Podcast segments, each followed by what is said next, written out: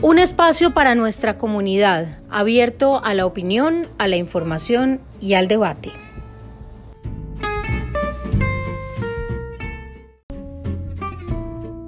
A partir del 26 de agosto del presente año, se podrán iniciar los trámites para la formalización de acuerdos de apoyo y directivas anticipadas contemplados en la Ley 1996 de 2019, mediante la cual se establece el régimen para el ejercicio de la capacidad legal de las personas con discapacidad mayores de edad.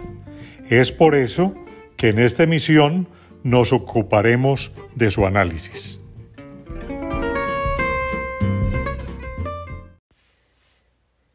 Para hablar de la Ley 1996 de 2019, lo primero que tenemos que hacer es referirnos a la Convención de las Naciones Unidas sobre los Derechos de las Personas con Discapacidad. Se trata de una convención que ha sido ratificada por 182 estados. En el caso de Colombia, fue aprobada mediante la Ley 1346 de 2009 y ratificada posteriormente el 10 de mayo de 2011. Uno de los principales objetivos que persigue la Convención es que los Estados parte reconozcan que las personas con discapacidad tienen capacidad jurídica en igualdad de condiciones que los demás miembros de la sociedad y para todos los aspectos de la vida. Es por esta razón que se han venido dando en América Latina una serie de reformas legislativas, precisamente con el propósito de adecuar los ordenamientos jurídicos internos a las disposiciones y principios que inspiran la Convención. Estas reformas se han dado en Argentina, en Costa Rica, en Perú y más recientemente en Colombia con la expedición de la Ley 1996 de 2019 de la que hemos venido hablando. Vamos a mirar cuáles fueron los principales cambios que trajo la Ley 1996. La Ley 1996 establece medidas específicas para la garantía del derecho a la capacidad legal de las personas con discapacidad mayores de edad y el acceso a los apoyos que puedan requerir. La persona con discapacidad podrá hacer o no uso de apoyos y de elegirlos, estos deberán estar reconocidos de manera formal. La ley parte que las personas con discapacidad pueden tomar sus propias decisiones, expresar su voluntad y preferencias, obligarse y cumplir con sus obligaciones de manera autónoma, haciendo uso de apoyos si así lo requieren.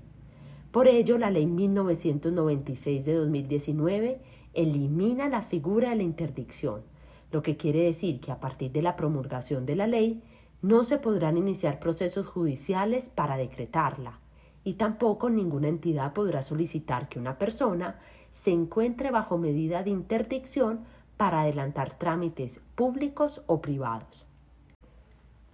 ¿Qué sucede con las interdicciones que ya fueron ordenadas por el juez? Los jueces de familia deberán citar de oficio a las personas que cuenten con sentencia de interdicción, al igual que a las personas que fueron designadas como curadoras de las personas interdictas o consejeros de los inhabilitados, a que comparezcan ante el juzgado para determinar si requieren de la adjudicación judicial de apoyo. Esto sucederá dentro de los 36 meses siguientes después de la entrada en vigencia de la ley. En este mismo plazo, las personas bajo medida de interdicción o inhabilitación podrán solicitar la revisión de su situación jurídica directamente ante el juez de familia que adelantó el proceso de interdicción o inhabilitación. ¿Qué pasa con los procesos de interdicción en curso cuando entró en vigencia la Ley 1996 de 2019? Todos los procesos que venían siendo tramitados para que el juez decretara la interdicción se suspendieron de manera inmediata. El juez podrá decretar de manera excepcional el levantamiento de la suspensión y la aplicación de medidas cautelares, nominadas o innominadas, cuando lo considere pertinente para garantizar la protección y el disfrute de los derechos patrimoniales de la persona con discapacidad. ¿Cómo puede una persona con discapacidad ejercer su derecho a tomar decisiones y que esas decisiones sean respetadas en la celebración de actos jurídicos? a través de tres formas. Primera, celebrando un acuerdo de apoyo.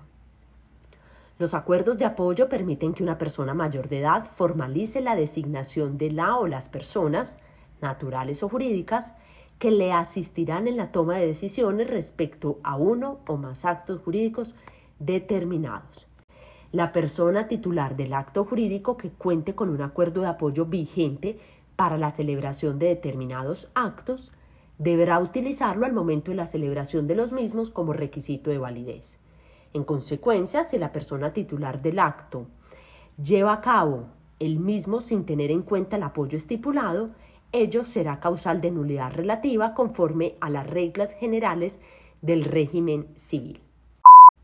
La segunda forma, como una persona con discapacidad ejerce su derecho a tomar decisiones, es solicitándole al juez que designe apoyos. Esto se hace a través de un proceso de jurisdicción voluntaria cuando quien lo promueva sea la persona titular del acto o a través de un proceso verbal sumario cuando sea promovido por una persona diferente a su titular. En todo proceso de adjudicación judicial de apoyo, se contará con una valoración de apoyo sobre la persona titular del acto jurídico.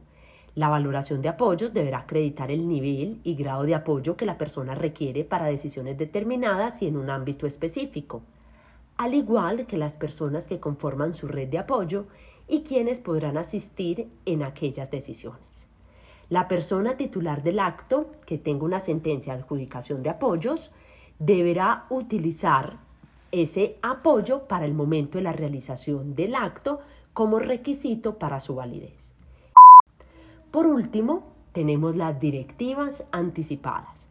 A través de este mecanismo, una persona deja consignada su voluntad y sus preferencias en decisiones relativas a uno o varios actos, ya sean en temas de salud, financieros, personales o cualquier otro que vaya a tener efectos jurídicos. La decisión expresada con anterioridad al acto jurídico por medio de una directiva anticipada son de obligatorio cumplimiento para las personas de apoyo designadas a través de la directiva anticipada y que hayan asumido dicho cargo.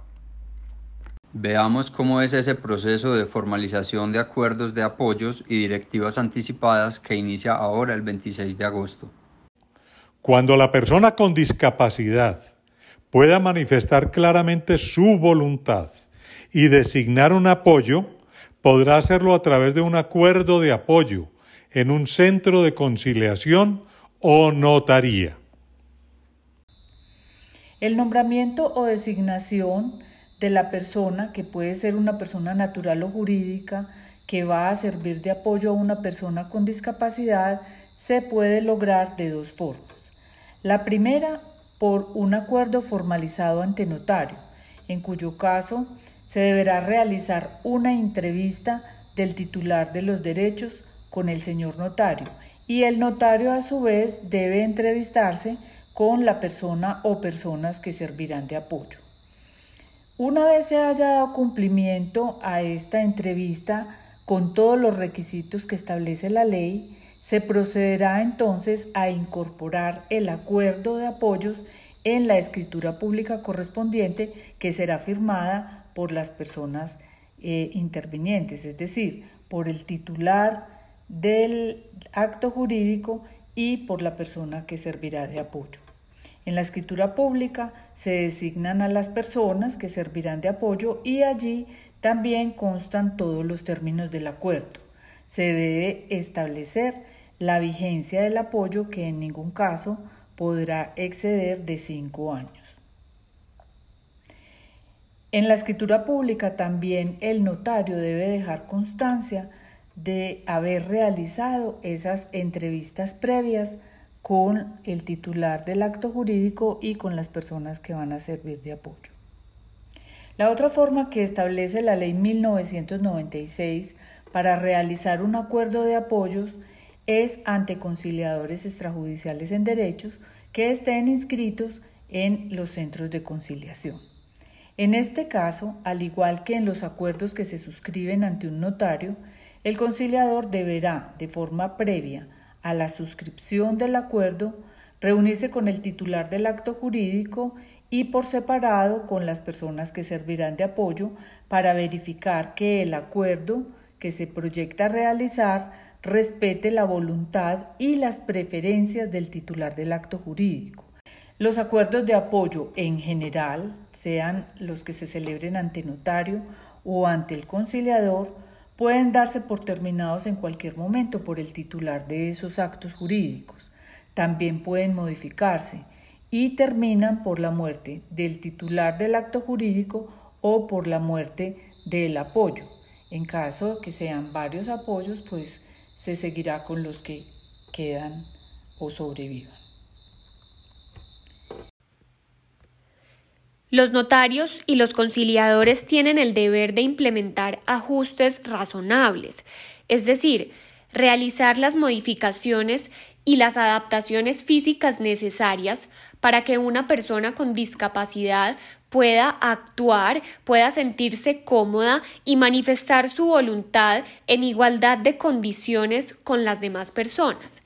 Por ejemplo, se le podría permitir estar acompañada de una mascota de asistencia se puede apagar una luz que le perturbe, se le puede permitir que realice la manifestación de voluntad en un espacio más abierto o incluso que se valga de alguna aplicación tecnológica para comunicarse. Se trata de aquellos cambios necesarios para que la persona con discapacidad pueda ejercer su autonomía. Las directivas anticipadas pueden realizarse por las personas que tienen una discapacidad y lo pueden hacer con la intervención o colaboración de los apoyos, en cuyo caso se debe dejar una constancia en esa escritura pública o en un acta de esa situación. Se admitirá cualquier forma de comunicación o lenguaje siempre que se cumpla con los requisitos de la ley. Además, el notario o el conciliador deben garantizar siempre los ajustes razonables requeridos que ya mencionamos en, esta charla. La directiva anticipada puede ser revocada, puede ser sustituida, puede ser modificada posteriormente y en ellas también se pueden incorporar unas cláusulas denominadas de voluntad perenne, por medio de las cuales se invalida de manera anticipada las declaraciones de voluntad y preferencias que, exprese que se expresen posteriormente a la suscripción de esa directiva anticipada y que le sean contrarias a esta. Las personas pueden eh, prever situaciones que sabe que van a ocurrir eh, relacionadas, por ejemplo, con su salud. Una persona que en determinado momento tenga un diagnóstico médico y que tenga mm, una certeza de que en un mediano, largo plazo va a tener una discapacidad y que puede afectar sus, sus, sus decisiones o, su capacidad cognitiva, bueno, muchas circunstancias que pues, se pueden prever eh, con un diagnóstico, entonces a través de estas directivas anticipadas puede tomar eh, decisiones importantes. Nos disponemos a pasar de los modelos de prescindencia y médico rehabilitador a un nuevo modelo que busca el reconocimiento de la participación y toma decisiones de las personas con discapacidad, el modelo social. No solamente será necesario la eliminación de barreras y dificultades y la garantía de accesibilidad respondiendo con ajustes razonables cuando sea necesario, sino además un cambio total de paradigmas.